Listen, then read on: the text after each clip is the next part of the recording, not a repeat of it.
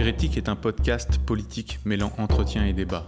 Hérétique pour questionner les dogmes et les mythes. Hérétique parce que la politique n'est pas la religion. Hérétique parce que vouloir penser est toujours le début de la dissidence. Nous sommes des militants libertaires, défendant les principes de la démocratie directe, de l'athéisme, du féminisme universaliste ou encore de l'internationalisme. Ces engagements, ces convictions ne sont pas des idéologies, à l'opposé de tous ceux qui, de plus en plus, enferment et galvaudent les idées d'émancipation sociale et individuelle. Nous nous réclamons de l'héritage européen des Lumières et des mouvements ouvriers. Nous nous revendiquons donc de la discussion authentique, de la recherche de la vérité et de l'attention à la réalité. Nous prenons l'intelligence où elle se trouve. Quel que soit leur camp, quel que soit leur grade ou leur éclat, invitant ceux qui nous semblent les faire vivre au risque de l'erreur, de l'errance, de l'échec. Hérétiques, nous ne cherchons pas à fonder une nouvelle église, plutôt à nourrir en chacun le goût et le plaisir de la liberté. François Rastier, Heidegger et sa postérité militante. Deuxième et dernière partie. Si vous ne l'avez pas déjà fait, on vous conseille d'abord d'écouter la première partie où l'on parle de la pensée de Martin Heidegger et de ses héritiers à gauche, notamment les déconstructeurs comme Derrida. Ça nous fait penser à la transformation récente du féminisme, qui était plus sur des bases rationnelles et qui maintenant est partie dans des choses assez ésotériques. On pense à Sandrine Rousseau, entre autres. Oui, alors...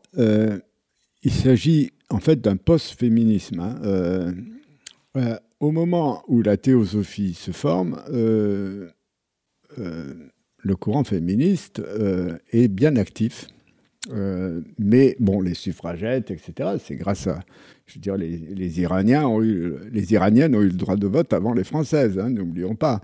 Et donc, il y a tout un féminisme, mais en même temps, il y a un féminisme ésotérique, c'est-à-dire les cadres de la théosophie sont Madame Blavatsky, Annie Besant et des filles comme ça.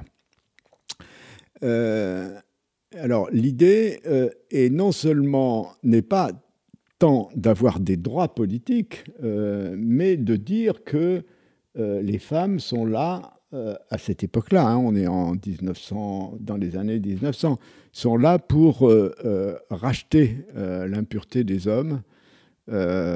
Etc., etc.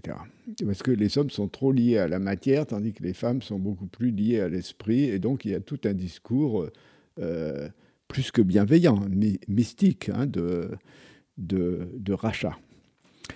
Alors j'ai analysé ça un peu. Ce sont des corpus un peu oubliés, mais derrière ça, il y a aussi l'idée qui apparaît d'un lien entre les femmes et la nature. C'est évidemment un stéréotype, invariable, mais qui va donner naissance à l'écoféminisme dans une partie du New Age, avec l'invocation à la grande déesse. Il y a une prière que des milliers de sectes ont repris à leur compte.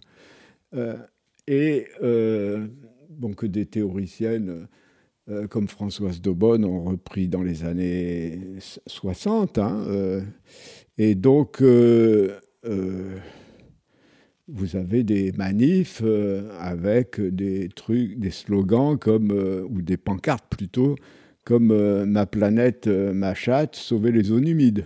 Donc, on est dans la métaphore absolue, comme quoi les femmes seraient la nature victime du développement androcentré de la civilisation, ce qu'on appelle l'androcène. Parce qu'il y a l'anthropocène, mais les autres rajoutent l'androcène. Donc vous avez un scénario qui se met en place et qui est un scénario totalement mystique, basé sur des stéréotypes, mais gonflés.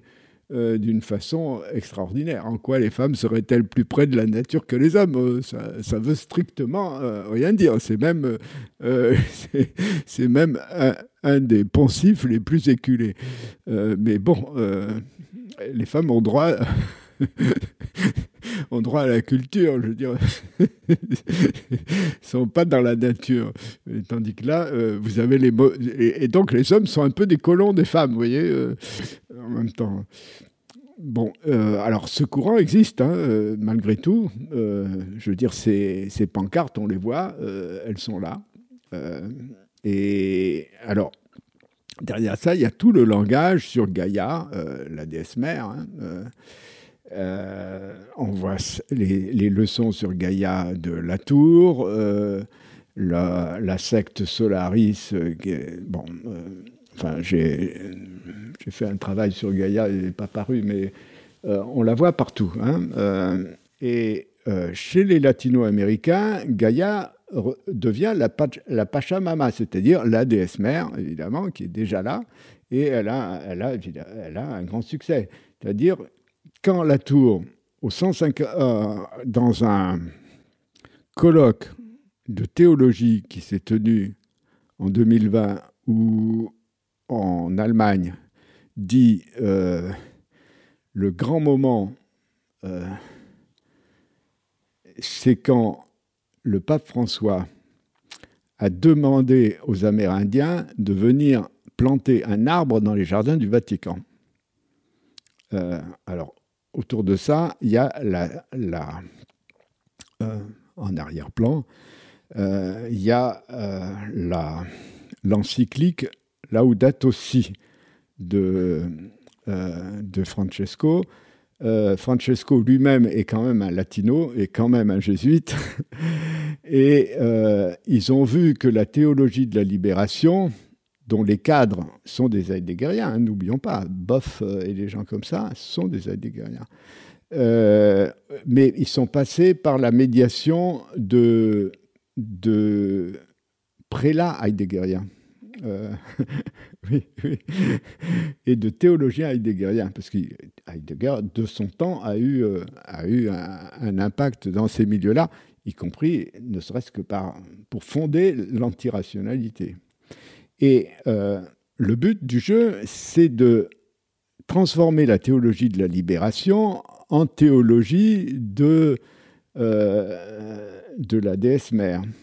C'est pas tout à fait la même chose. Et là encore, on voit le caractère anti-marxiste, évidemment, de ce développement.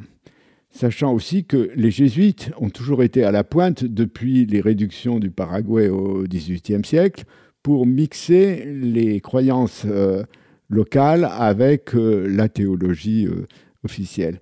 Et donc, Latour a fait créer au Collège des Bernardins des chaires d'enseignement qui sont des chaires d'écologie catholique. Hein. Et, sauf que dans le même texte, Latour dit qu'il faut se débarrasser des adhérences traditionnelles. Les adhérences traditionnelles, c'est évidemment l'Ancien Testament. Hein. Donc le Nouveau Testament, il va se bâtir non pas autour de l'arbre de la connaissance, mais autour du nouvel arbre qui aura été planté par le nouvel Adam, qui est l'Amérindien, qui viendra planter un arbre dans le jardin du Vatican. Et là, je ne ris pas parce que tout le néo-animisme qu'on voit chez Descola et chez les héritiers de Latour qui se partagent ces dépouilles, c'est ce qui est en train de monter très vite, parce que c'est beaucoup plus sympathique la grande déesse ou la Pachamama, c'est beaucoup plus sympathique que les imprécations de harpie comme Bouteja. Hein. Enfin, je veux dire, c'est consensuel. L'Amérindien, c'est celui qui représente l'humanité. Voilà. La vraie humanité, c'est-à-dire on revient à Rousseau contre Montaigne. C'est pas l'anticolonialisme de Montaigne devient le stéréotype pro-primitif de Rousseau. Rousseau, l'autre, Jean-Jacques. Mais... pardonnez-moi, j'ai oublié Sandrine, c'est pas grave.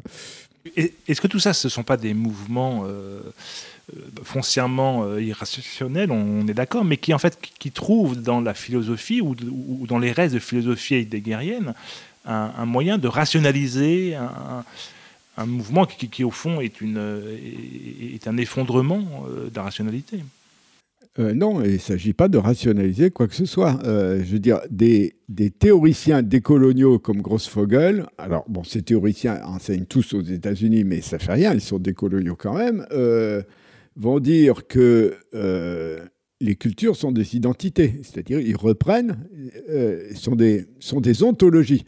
Donc il s'agit de donner un statut ontologique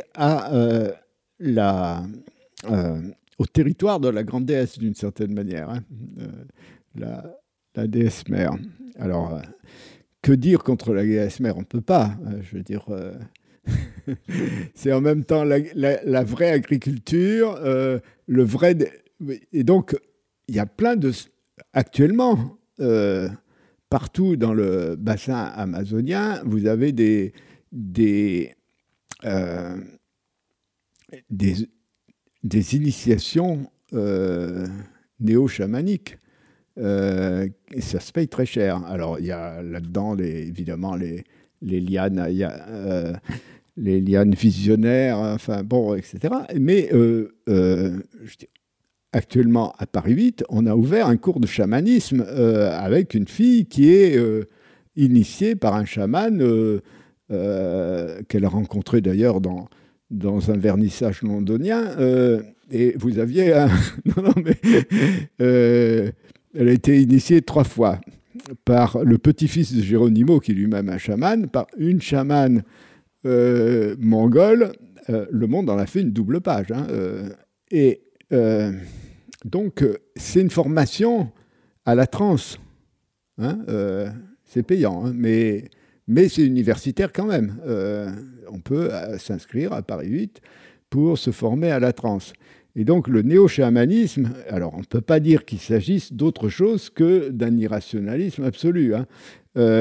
Et c'est un courant qui s'est greffé sur le développement personnel. Et si on regarde comment ça se passe, qui sont les femmes de Quanon?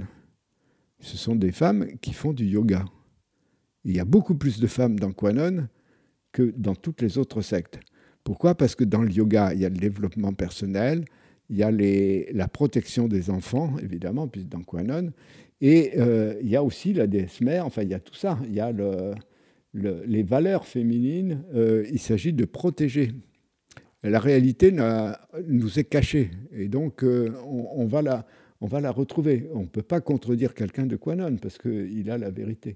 Donc, ce n'est pas ce que je dis là, hein, sur la vague complotiste qui est en train de détruire les démocraties, s'appuie précisément sur ce type de spiritualité issue du développement personnel. On retrouve d'ailleurs Empowerment, qu'on trouve chez Butler, vient directement des manuels de développement personnel.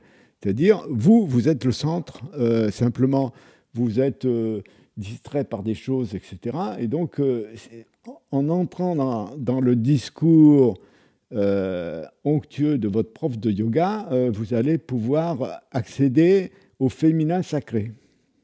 Et le féminin sacré, c'est évidemment la grande déesse qu'on retrouve par là. Je veux dire, chacune est dépositaire de son féminin sacré. Simplement, elle l'a oublié parce qu'on vit dans une société, etc. Alors, anthropocentré, patriarcal, etc. Le patriarcat étant évidemment seulement blanc, il n'y a pas de patriarcat ailleurs. Il y a un truc où je suis un peu perdu, c'est sur la partie... quand on parle de Quanon, donc c'est des gens qui sont proches de Trump. Oui, oui. On les considère, nous, comme des anti-woke. Donc c'est des mouvements qui devraient être antagonistes. Et là, on a l'impression que vous mélangez les deux. Et on a l'impression que le Trumpiste était une réaction justement à ces mouvements un peu délirants. Mais oui, non, mais pas du tout. Je veux dire, les délires peuvent se renforcer les uns les autres. Je veux dire, entre la l'écoféminisme de gauche et le féminin sacré des yoga moms quanonistes, je veux dire, on va retrouver les mêmes ennemis qui vont être, Soros, par exemple, vous voyez, comme par hasard. Non, mais ils vont être anti-vax. Pourquoi il y a des épidémies de rougeole en Alsace? Parce que c'est bourré d'anthroposophes et des choses comme ça. Je veux dire, ça fait partie des dangers publics. Hein, et ça s'est accéléré, évidemment, avec le Covid. Vous savez que les anthroposophes sont anti-vax. Bon, mais c'est ça fait depuis un siècle qu'ils sont anti-vax. Hein. Mais bon, ça va retrouver les adventistes du 7e jour, enfin d'autres courants qui sont, eux, beaucoup plus proches de Trump et qui sont tout aussi anti-vax. Il n'y a pas... si on se met à raisonner avec des oppositions comme droite et gauche, qui, pour eux, n'ont aucun sens, n'ont tout simplement aucun sens. Pour des mystiques, c'est au-dessus et en bas qui compte, et encore au-dessus seulement. Droite et gauche sont des catégories parlementaires de régime dont on n'a rien à foutre, puisque les choses se passent sur tout à fait un autre plan. Je veux dire, on est dans la vision. Le chamanisme, c'est la transe.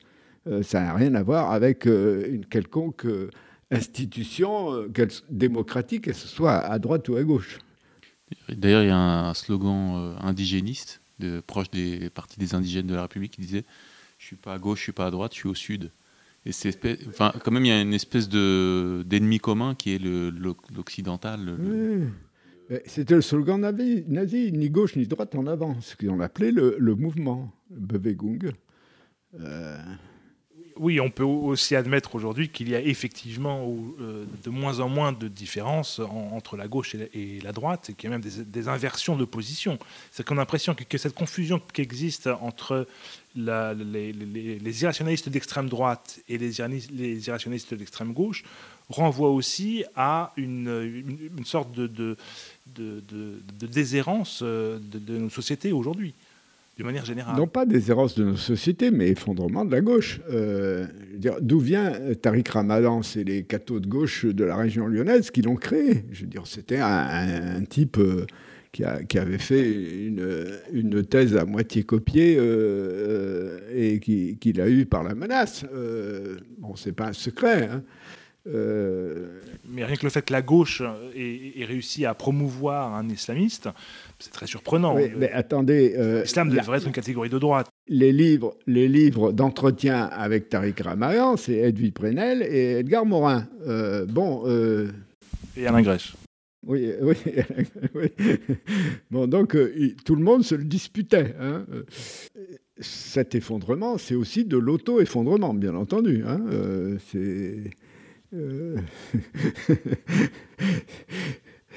Et notamment parce que, on a eu un Heidegger de gauche, on a eu tout ce qu'il fallait, mais des gens comme Kostas Axelos, qui était un trotskiste, qui est promu Heidegger, etc. Le problème de l'effondrement de la gauche, c'est précisément qu'elle a abandonné les Lumières, la rationalité, etc., disons ce qui fondait l'idée même d'un espace politique où il puisse y avoir une droite et une gauche. C'est-à-dire le référentiel même a été sapé. Ça veut dire, je veux dire, pour Heidegger, il n'y a évidemment ni droite ni gauche. D'ailleurs, le nazisme, c'est national-socialisme. Alors, bon, on traduit en français socialisme national parce que c'est pour les traductions de Heidegger. Quand il parle de national-socialisme, on traduit socialisme national. Bon, c'est plus convenable, hein, mais... en fait, c'est ça. Hein, et cette abolition des oppositions, ça fait partie même du projet de la déconstruction, hein, je le rappelle. Hein, c'est-à-dire, on sort du binarisme, non seulement le binarisme sexuel, mais les oppositions en général. Dans la grammatologie, Derrida commence par dire la différence chez Saussure. L'idée chez Saussure qu'un objet, quel qu'il soit, notamment un objet culturel, et doit être, n'existe que par l'ensemble des différences qui le caractérisent par rapport à d'autres. C'est une vision purement comparative de l'essence. Il n'y a pas d'essence, il n'y a que des relations. Ça, c'est fondamental. Hein. C'est dans Cassirer, 1910, substance et fonction, etc. C'est lié à l'évolution de la physique et des mathématiques à la fin du... donc, on sort de l'ontologie. Quand ils ont vu le danger, des gens comme Heidegger, c'est très clair. Pourquoi la rencontre de Davos, on a fait un bouquin là-dessus, d'ailleurs, récemment... avec Emmanuel Faye et d'autres collègues, précisément parce qu'il fallait empêcher cela. Non seulement qu'un recteur juif, que Cassirer, qui était juif, qui était le premier recteur juif, et qui proposait une philosophie de la culture précisément anti-ontologique, il fallait éradiquer ça, et ça a réussi. Enfin, temporairement, c'est pour ça que... c'est pour ça... on a fait un programme qui s'intitule « La reconstruction ». Vous pouvez visiter le site lareconstruction.fr. Et il s'agit de retrouver les références communes depuis 2 siècles qui ont fait évoluer le projet des Lumières. Ça commence à Humboldt, il y a Cassirer, etc. Des gens qui ne sont pas lus, tout simplement. Mais bon, il y a aussi Lévi-Strauss. Enfin, disons, il y a tout le principe d'intelligibilité des sciences de la culture qui fait que les fantasmes sur qui sommes-nous selon Heidegger ou combien sommes-nous selon Derrida n'ont aucune portée. Ce n'est pas du tout la question. Hein. Et alors, on dit, oui, mais attendez, les Lumières, c'est l'universalisme. Pas du tout. Les Lumières, c'est le cosmopolitisme. Pour Kant, cosmopolitisme, c'est la citoyenneté mondiale. Hein, c'est-à-dire qu'il y a un espace de l'humanité qui est à reconstituer, qui est à constituer explicitement pour l'autonomiser par rapport aux puissances internes ou externes. Et ce n'est pas par hasard qu'on fait des séminaires contre la notion d'autonomie à Paris. Responsable CNRS, etc. etc. Et ce que disait Kant, c'était il faut que l'humanité sorte de son Yupala. Gängelwagen, vous savez, c'est un petit truc dans lequel on met les enfants pour éviter qu'ils tombent. Bon, ben, c'est ça, d'une certaine façon, c'est ça le projet des Lumières. C'est l'autonomie, c'est-à-dire nous allons prendre nos affaires en main, nous n'avons rien à faire de la théologie politique, et plus il y aura de théologie politique, plus on ira dans le mur. Et c'est ce qui est en train de se passer. Parce que c'est évidemment pas en plantant des arbres dans les jardins du Vatican que la crise écologique va se résoudre. Hein, parce qu'en même temps, disons, ils exploitent l'angoisse écologique de la jeunesse pour dire, voilà, il faut aller faire des stages chamaniques en Amazonie. Non, ce n'est pas du tout ça. Et d'où l'idée aussi qui est répandue par le... Moi, je n'emploie pas le mot wokisme, mais qui est répandue que les sciences et les savoirs, c'est la même chose. Donc, en Nouvelle-Zélande, on étudie les sciences et la spiritualité locale à équivalence. Sauf que la spiritualité locale, elle est créationniste. Donc, ben oui, tout bon mythe, c'est sa fonction. Hein, donc... Ce travail de délégitimation de la pensée fait partie des institutions. Quand le directeur du CNRS réélu dit « la race et le genre sont les grilles de lecture qui commandent l'analyse du monde », qu'est-ce que ça veut dire que la race soit une grille de lecture? 1. La notion de grille de lecture n'a aucun sens du point de vue épistémologique. Ça veut dire qu'on a des lunettes et qu'on va voir. Il suffit de changer de lunettes, les lunettes roses ou les lunettes noires. Vous voyez, bon. Et deux, c'est quoi la race et le sexe sont les grilles de lecture. Ça veut dire qu'on reprend l'intersectionnalité comme si c'était le cadre de toute pensée. Or, la race n'a aucune consistance d'un point de vue épistémologique, et le sexe non plus. Du moins, dans un féminisme bien compris, on devrait admettre que le point de vue ne dépend ni du sexe ni de la race. C'est la base des Lumières, hein, précisément. C'est-à-dire que c'est le début du livre de Bourbaki sur les mathématiques, tout homme peut comprendre. Donc, la pensée est à tout le monde, la vérité est à tout le monde, attrape qui pourra. C'est tout le principe d'une objectivation. Cette objectivation est complètement indépendante de la personne qui procède à l'objectivation. La science, c'est ce qui échappe aux préjugés des scientifiques. Ce n'est pas ce qui confirme les préjugés des experts, hein. Est-ce que tout ce que vous décrivez là me fait penser à un retour, à une prémodernité, en fait? Nous sommes en train de revenir à quelque chose d'avant les Lumières, d'avant la rationalité, d'avant la modernité.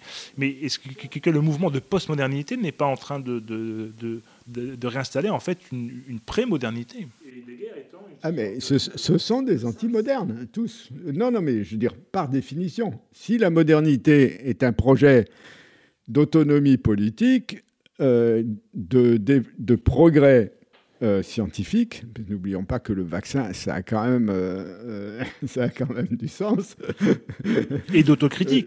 Et puis une distance critique. Je veux dire, il n'y a pas de connaissance scientifique sans une dimension critique. La même chose d'ailleurs pour la question des arts, puisqu'il y a un effondrement de l'art des constructeurs, comme il y a eu un effondrement de l'art nazi, de l'art soviétique, etc. Pourquoi ? Parce que ça va être un prêchi-prêcha. Il n'y a aucune différence. Il y a un littéralisme absolu.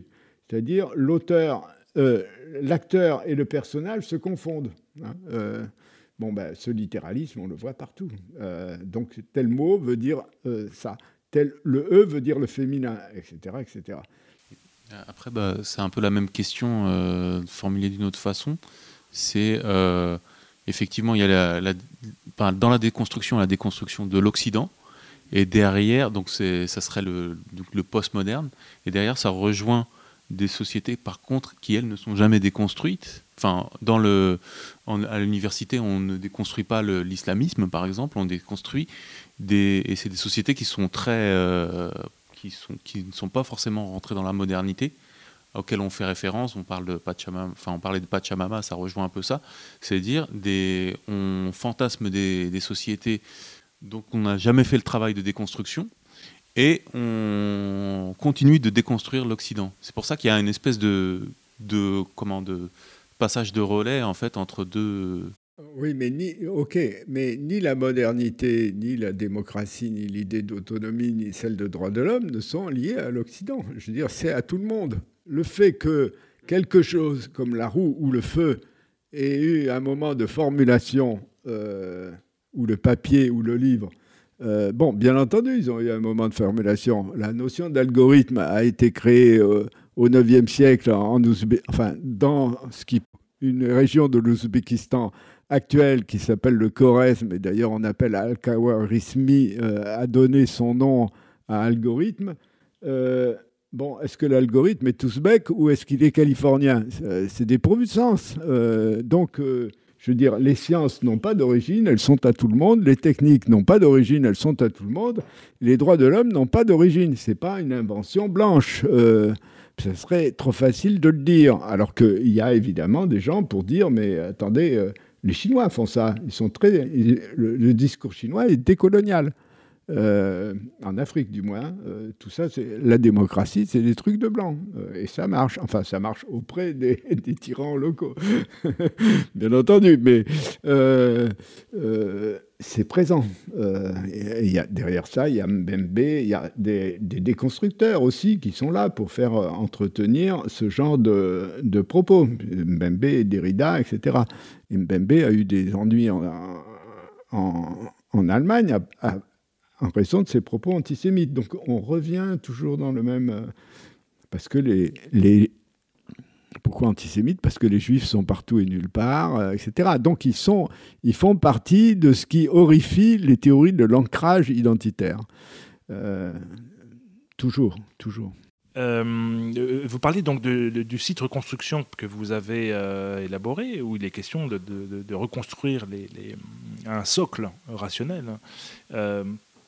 Est-ce que d'abord vous remportez, est-ce que vous avez un certain succès, est-ce que vous avez une certaine audience, et deuxièmement, est-ce qu'il n'y aurait pas aussi nécessité, à côté d'une reconstruction intellectuelle, d'une reconstruction beaucoup plus large, anthropologique? Est-ce que ce dont nous parlons là ne sont uniquement des idées qui circulent, ou est-ce que ce n'est pas aussi la traduction d'un état social et politique très particulier à notre époque? Alors... là, c'est très difficile de vous répondre, mais ce qui est sûr, c'est que beaucoup de gens ne sont tout simplement pas dupes. Ce n'est pas une question de droite ou de gauche. Reconstruction, ça va parler à des gens qui sont des spécialistes de la pensée chinoise médiévale ou à des étudiants...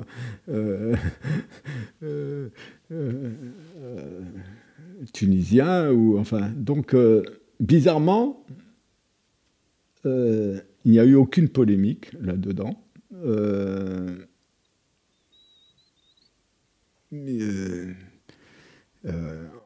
On a commencé il y a 1 an et demi, il y a 150 personnes qui se sont inscrites, les séminaires sont suivis, on a fait un truc sur les laryngales...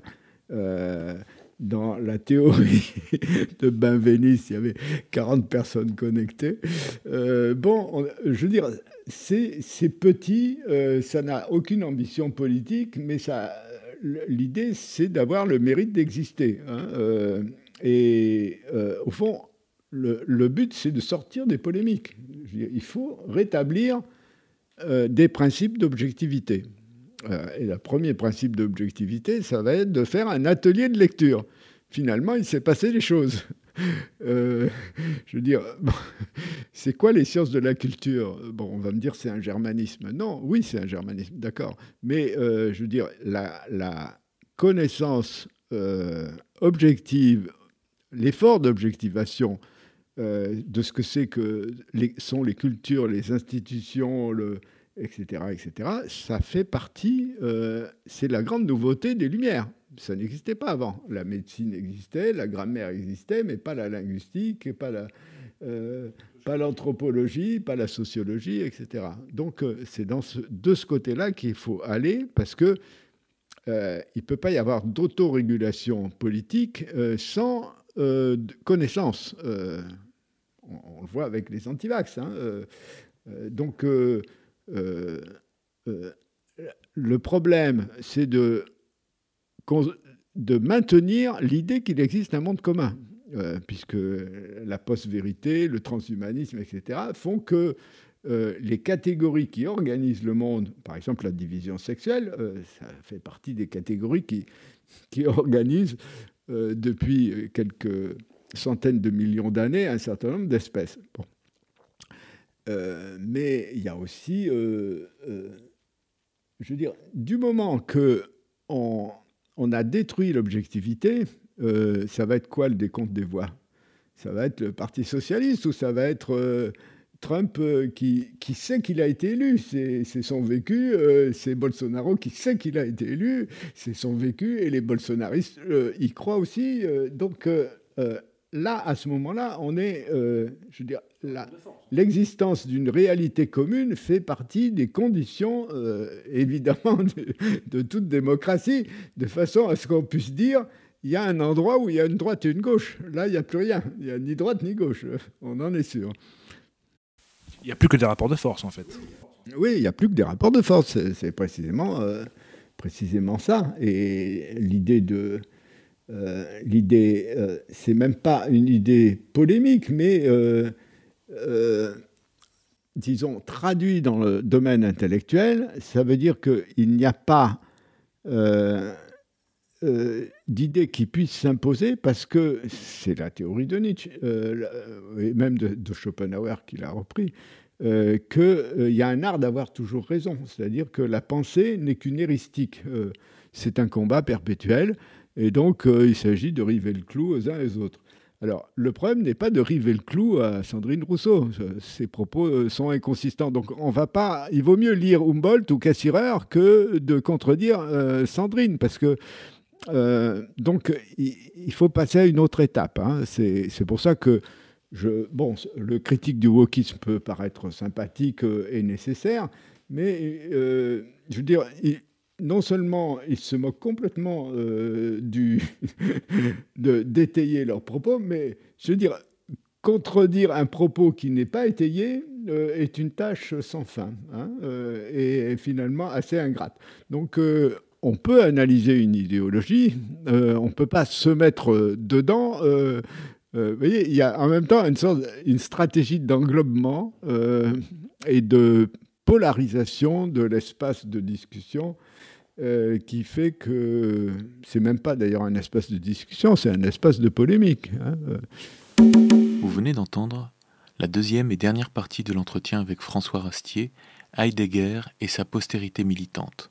Rendez-vous dans 15 jours pour une entrevue avec Daniel Siboni sur l'Occident et sa culpabilité narcissique. Vous pouvez retrouver les documents évoqués lors de l'émission ainsi que d'autres permettant de prolonger la réflexion sur notre site internet hérétique au pluriel.fr. Le podcast est disponible sur toutes les plateformes d'écoute.